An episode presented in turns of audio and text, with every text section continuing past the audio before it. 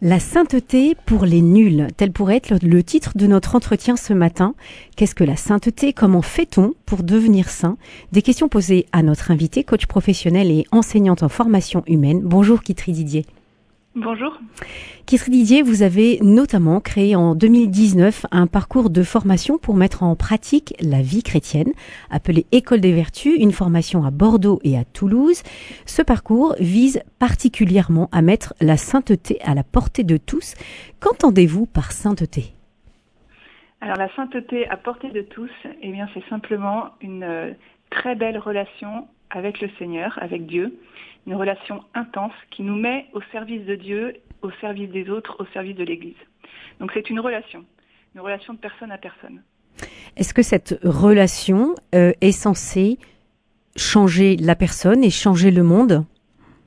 Exactement, en fait, c'est à partir de cette relation, à partir de notre cœur, donc de la vie intérieure, de cette relation personnelle, concrète, simple avec Dieu, que je vais lui ressembler de plus en plus, parce que je le vois, je le connais, je m'en approche. Je lui ressemble de plus en plus et j'agis dans le monde à partir de mon cœur. Donc là où je suis, auprès de ceux qui m'entourent. Voilà, cercle concentrique par cercle concentrique, mais au début, ça commence tout petit. Ça commence tout petit et nous allons voir justement quels sont vos conseils pratiques.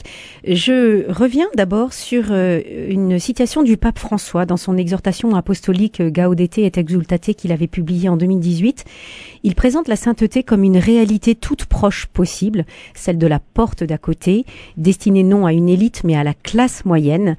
Est-ce que ce n'est pas une façon de distinguer la sainteté de la perfection? Tout à fait, en fait... La sainteté, elle est pour tous. Alors, il n'y a pas de petite sainteté. En fait, il n'y a que, pour moi, de la grande sainteté, c'est-à-dire la sainteté de Dieu. Donc, il ne va y avoir que des grands saints. Il n'y aura que des grands saints, c'est ceux de Dieu. Elle est pour tous et elle est différente de la perfection. La perfection, c'est quoi? C'est une efficacité dans ce que je fais. Donc, je fais des choses et je veux qu'elles soient efficaces, qu'elles marchent, qu'il y ait un résultat. La sainteté, c'est pas un résultat. En fait, c'est un chemin. Donc je produis des petits efforts pour me rapprocher de Dieu, pour lui ressembler, pour faire le bien là où je suis, et ça marche pas forcément. Et en fait, quand ça marche pas forcément, c'est une bonne nouvelle, parce que ça va des lieux de conversion. Je vais laisser Dieu de plus en plus agir dans ma vie, je vais encore plus m'appuyer sur lui. Voilà, pour vivre ce que j'ai à vivre au quotidien. Et alors, afin de décider ceux qui nous écoutent à se mettre en chemin, puisque vous nous dites que la sainteté, c'est un chemin, peut-être pourriez-vous montrer quels sont les fruits de la sainteté, finalement, fruits à recueillir dès aujourd'hui? Alors, en fait, vous voyez, la vocation au bonheur, elle est pour tous les hommes, et la vocation au bonheur et la vocation à la sainteté, c'est exactement la même chose.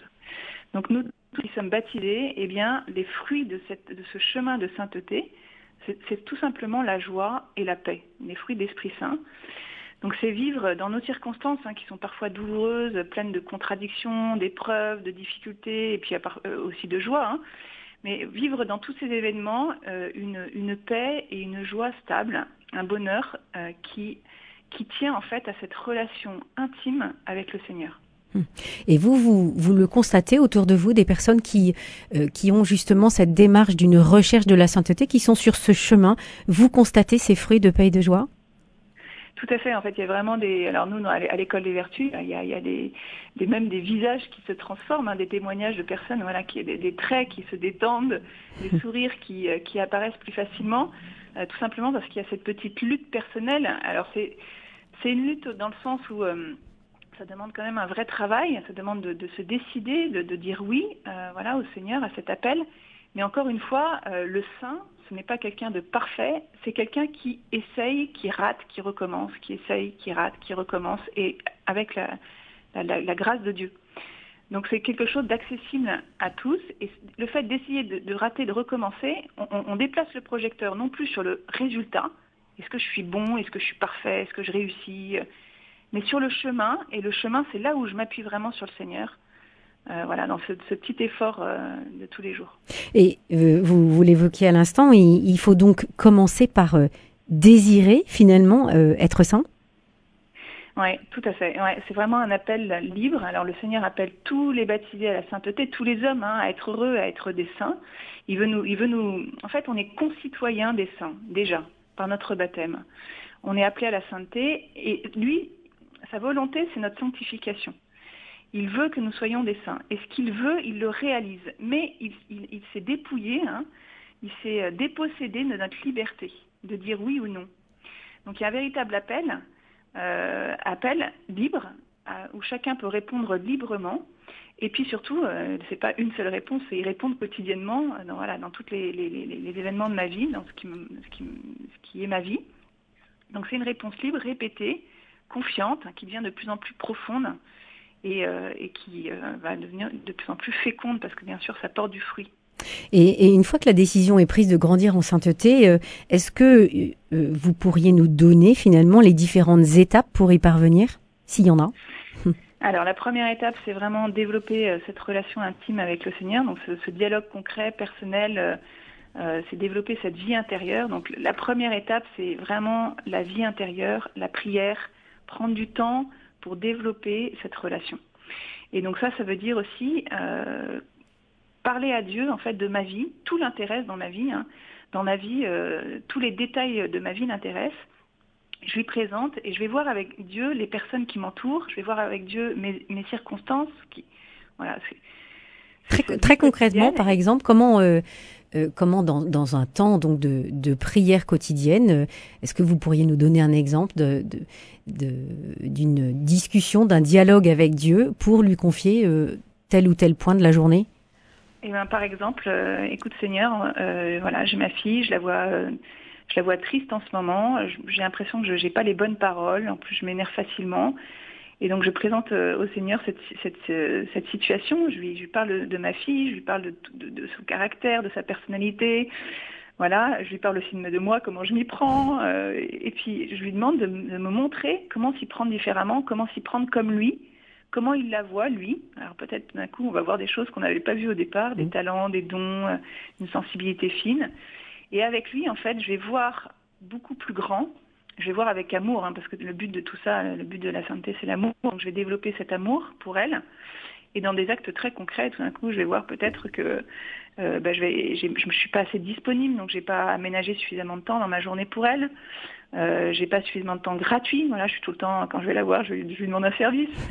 Ou quand elle me parle de ces sujets, ça me paraît dérisoire, alors que moi je suis dans des grosses difficultés, des soucis. Donc, alors pour elle c'est important. Enfin, tous ces petits détails que j'arrive à voir, tout simplement parce que je réfléchis avec Dieu. En fait, réfléchir avec Dieu, c'est ça prier. C'est bien sûr le connaître, lui parler, le louer, le remercier, lui demander pardon, et aussi réfléchir avec lui sur comment faire le bien là où je suis.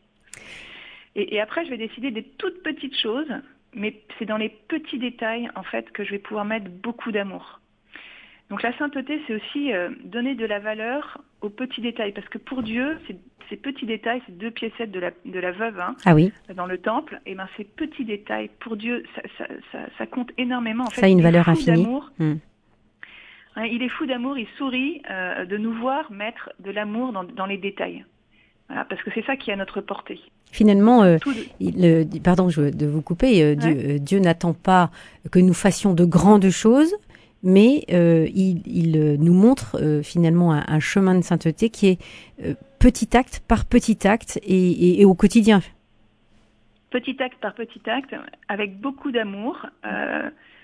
Parfois, j'ai pas envie de certaines choses, mais je peux décider avec le Seigneur, avec sa grâce, de les faire pour lui, de les faire pour quelqu'un, de les faire. Et là, je vais mettre de l'amour. Alors, je vais pas le sentir, c'est pas, je vais pas m'enflammer à chaque fois que je fais ça. Mais par contre, je vais mettre de la qualité d'amour dans mes actes. Et ça porte du fruit, même pour la vie éternelle. Quand on dit que les saints ont des trésors de grâce dans le ciel, on pense par exemple à Sainte Thérèse d'Enfant Jésus qui dit, je ferai tomber une pluie de roses sur vous. C'est parce que vraiment, toute cette vie intense, elle porte du fruit aujourd'hui. Pour mes proches, mais elle porte du fruit aussi pour la vie éternelle. Je laisse une empreinte derrière moi. Les gens pourront puiser tout ce trésor fait au ciel de tous ces petits actes d'amour. Et comment avoir une présence de Dieu tout au long de la journée? Parce que parfois, il peut y avoir un temps de prière le matin, et puis après, on passe à autre chose, pris par les multiples activités du quotidien, et arriver le soir et se dire, en fait, j'ai oublié le bon Dieu. Oui, ouais, tout à fait. Le bon Dieu, c'est lui qui passe à la trappe en premier quand ça devient difficile et tendu. En fait, réfléchir avec lui sur quand est-ce que je peux prendre rendez-vous avec lui. De la même façon que je prends rendez-vous avec mon médecin quand c'est important, eh bien, je vois avec lui dans ma journée quand est-ce que je peux prendre rendez-vous avec lui. Et surtout, je me sers de mon ordinaire, de ma vie ordinaire. C'est-à-dire, je me sers des détails, je sais pas, par exemple, tous les jours, je prends mon repas à peu près à 13h, ben hop, juste avant d'entrer dans la cuisine, je prends 5 minutes pour le Seigneur. Ou tous les jours, je mets ma clé dans ma voiture à peu près à la même heure, hop, à ce moment-là, clé de contact qui tourne, et ben je parle au Seigneur. Donc au début, je vais utiliser des petites habitudes, des petites routines que j'ai déjà, et dans lesquelles je vais simplement associer Dieu, qui vont être comme des petits rappels pour me mettre en présence de Dieu, pour lui demander son aide. Moi, j'aime beaucoup, par exemple, dans les moments de transition. Donc, quand je change d'activité, ou quand je change de lieu, ou quand je sais que je vais rencontrer des gens, en fait, dans les petits instants de transition, hop, parler au Seigneur, présenter les gens au Seigneur, ce que je vais vivre, lui offrir. Vous parlez justement d'offrir, donc de quelle manière peut-on offrir des petits actes quotidiens et sa journée ? En les faisant bien, en fait, en les faisant par amour, pour Dieu. Voilà, on peut beaucoup rectifier, parfois on se rend compte qu'on fait un truc justement pour être efficace, pour que ça marche, pour être admiré, loué, voilà, hop, dès qu'on s'en rend compte, je le fais pour Dieu. Et je l'offre en le faisant bien jusqu'au bout. Voilà, ça c'est une vraie prière. Quand je dis par exemple, ce repas, Seigneur, je le fais pour toi, je le fais pour ma famille, et puis je vais essayer de le faire bien, donc dresser une belle table, mettre des petits détails, assaisonner un petit peu, voilà, avec le soin du détail, mettre un joli plat. En fait, ce que je vais faire, je vais le faire bien pour le Seigneur. Et c'est une prière, ça, de bien faire les choses pour Dieu. C'est déjà une prière. Dans la sainteté et ce chemin que vous proposez à travers cette école des vertus, est-ce qu'il n'y a pas aussi un enjeu d'une unité de vie ? Oui, tout à fait. En fait, l'unité de vie, c'est tout simplement être cohérent entre ce à quoi j'aspire profondément, ce que je pense, ce que je dis, ce que je fais. Voilà. Notre modèle, il est Dieu, et il est Dieu, il est communion de personnes, et il est un. Il est uni. En fait, tout ce qu'il fait est par amour, pour l'amour, avec amour, enfin vraiment, tout est cohérent. Donc nous, l'unité de vie, eh bien, ça va être de plus en plus devenir celle que je suis, celui que je suis. Donc je pose des actes. Par exemple, je vais vous donner un exemple concret. J'ai un voisin avec qui je m'entends bien, et puis un jour, il est de mauvaise humeur. Au fond de moi, j'aspire à quoi ? C'est à aimer ce voisin, à être, à m'entendre bien avec lui. Il est de mauvaise humeur, je peux réagir en m'énervant aussi, ou alors en replongeant dans mes aspirations. J'aspire à être une bonne voisine, et du coup à passer au-delà de ça, peut-être à le bénir, à offrir quelque chose pour lui, à prier pour lui. Et là, je vais devenir unie, en fait, je vais m'unifier.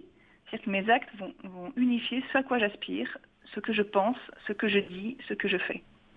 Donc c'est ça l'unité de vie. Merci beaucoup. Pardon, il est temps de nous quitter maintenant. Oui, merci beaucoup Christel Didier pour toutes ces précisions et puis bonne fête de Toussaint à vous et à tous nos auditeurs. Merci beaucoup, joyeuse fête de la Toussaint.